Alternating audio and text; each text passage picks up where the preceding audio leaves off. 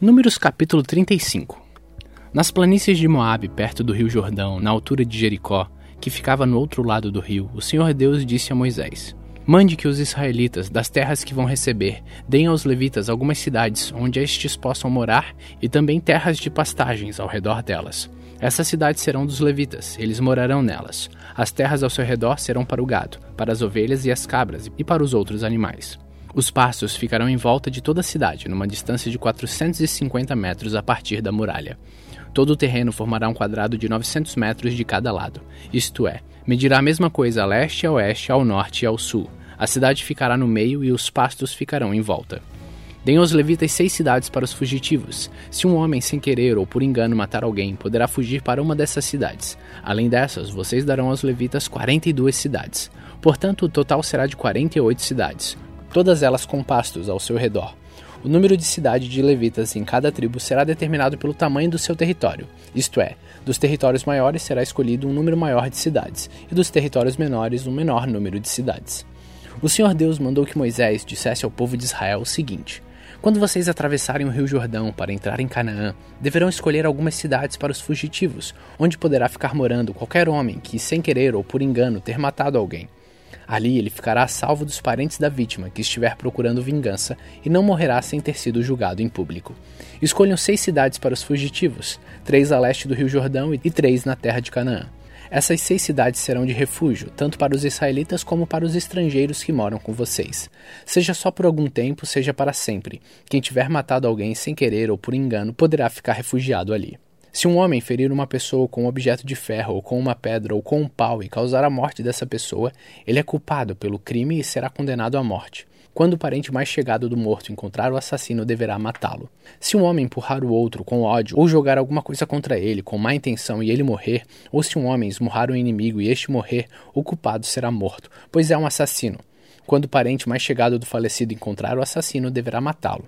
Mas pode acontecer que alguém sem querer empurre o companheiro que não era seu inimigo ou atire sem má intenção alguma coisa contra ele.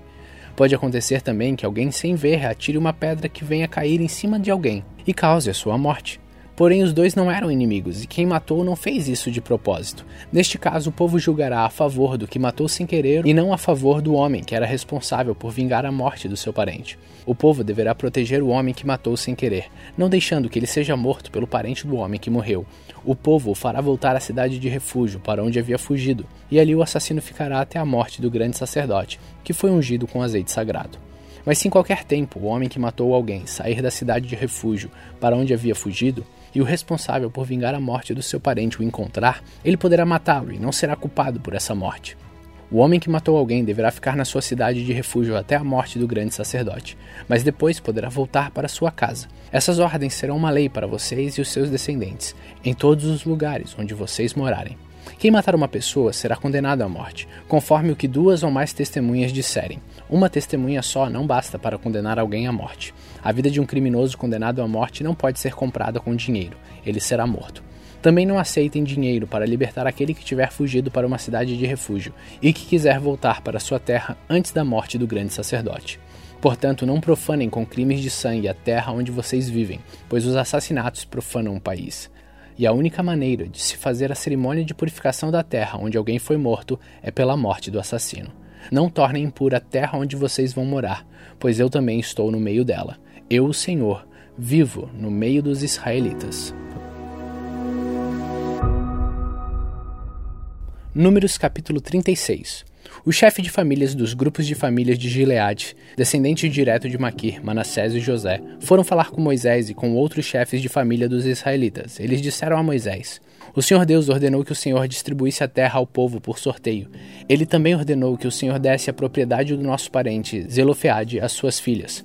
Porém, se elas casarem com os homens de outra tribo israelita, a terra que foi dada a elas deixará de pertencer à nossa tribo e passará a ser da tribo daqueles com quem elas se casarem. Assim irá diminuindo a parte que nos foi dada por sorteio. Porém, quando chegar o ano da libertação, a terra delas ficará definitivamente para a tribo daqueles com quem elas casaram, e não será mais nossa. Então Moisés, conforme a ordem do Senhor, respondeu aos israelitas o seguinte: Os homens da tribo de José têm razão. A ordem do Senhor para as filhas de Zelofeade é esta: Elas podem casar com quem quiserem, contanto que seja um homem de uma das famílias da tribo do seu pai. Desse modo, as terras dos israelitas não passarão de uma tribo para outra, pois os israelitas devem ficar ligados, cada um à terra da tribo de seus pais. Todas as moças que tiverem terras numa tribo israelita deverão casar-se com alguém da família da tribo do seu pai. Desse modo, cada israelita herdará a terra dos seus antepassados, e ela não passará de uma tribo para outra. Cada tribo continuará ligada à sua própria terra. Então Maclã, Tirza, Ogla, Milca e Noa, filhas de Zelofeade, fizeram como o Senhor havia ordenado a Moisés e casaram com filhos dos seus tios paternos. Elas casaram dentro do grupo de famílias da tribo de Manassés, filho de José, e as suas terras ficaram na tribo do pai delas. Foram essas as leis e os mandamentos que o Senhor deu ao povo de Israel por meio de Moisés nas planícies de Moabe, perto do rio Jordão, na altura de Jericó, que ficava do outro lado do rio. Hoje, no dia 79 de nossa leitura, terminamos o livro de Números, o quarto livro do Antigo Testamento. Salmos capítulo 79 Ó Deus, os pagãos invadiram a sua terra, profanaram o seu santo templo e deixaram Jerusalém em ruínas. Largaram os corpos dos teus servos, dos que foram fiéis a ti, para serem comidos pelas aves e pelos animais selvagens. Derramaram sangue do seu povo como se fosse água. O sangue correu como água por toda a cidade de Jerusalém, e não sobrou ninguém para sepultar os mortos. As nações vizinhas nos insultam, riem e caçoam de nós. Ó Senhor Deus, até quando ficarás irado conosco? Será para sempre? Será que a tua ira continuará a queimar como fogo? Ó Deus, fica irado com as nações que não te adoram, com os povos que te rejeitam, pois eles mataram o nosso povo e arrasaram o nosso país. Não nos castigue por causa dos pecados dos nossos antepassados, mas tem misericórdia de nós agora, pois estamos completamente desanimados. Ajuda-nos, ó Deus, nosso Salvador, por causa da Sua própria honra. Salva-nos e esquece os nossos pecados. Por que deixar que as outras nações perguntem: onde está o Deus de vocês? Ó Deus, permite que vejamos o castigo que lhes dará por terem derramado o sangue dos teus servos. Ouve o gemido dos prisioneiros e, com teu grande poder, livra os que estão condenados à morte. Ó Senhor, castiga as outras nações sete vezes pelos insultos com que te ofenderam. Então nós, que somos o teu povo, que somos ovelhas do teu rebanho, nós e os nossos descendentes te daremos graças para sempre e cantaremos hinos de louvor a ti, hoje e nos tempos que estão por vir.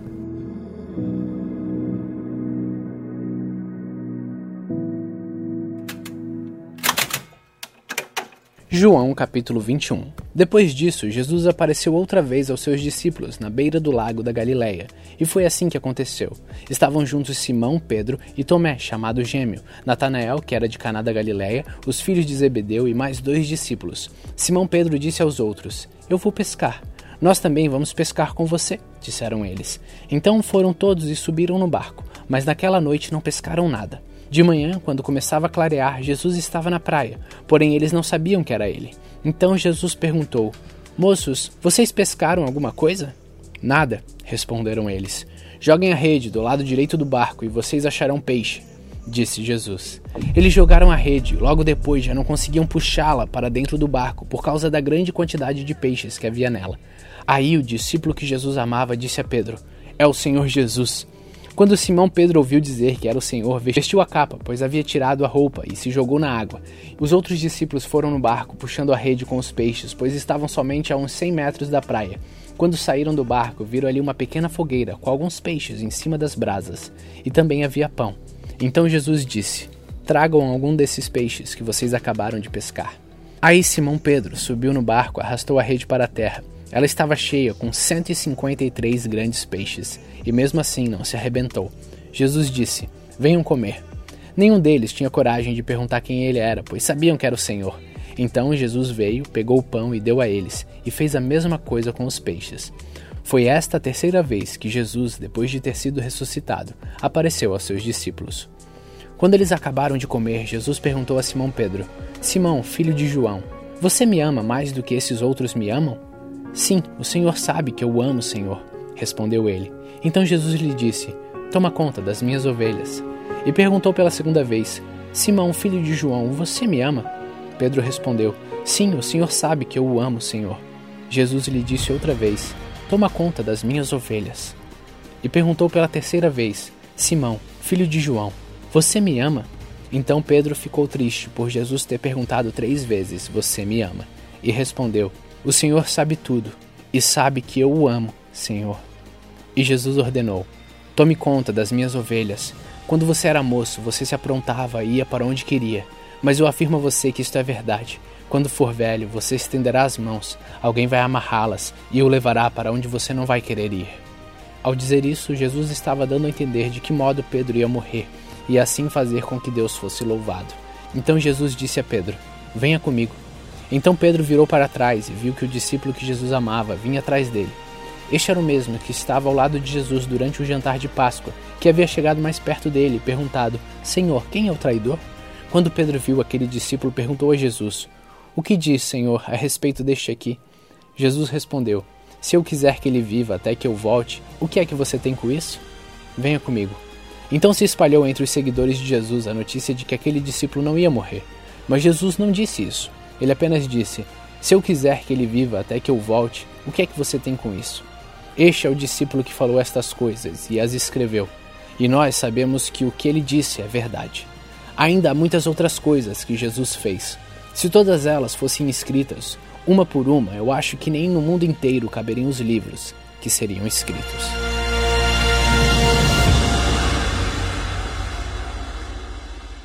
Hoje, também no dia 79 de nossa leitura, terminamos o Evangelho de João, o quarto livro do Novo Testamento. Continue faminto, continue humilde.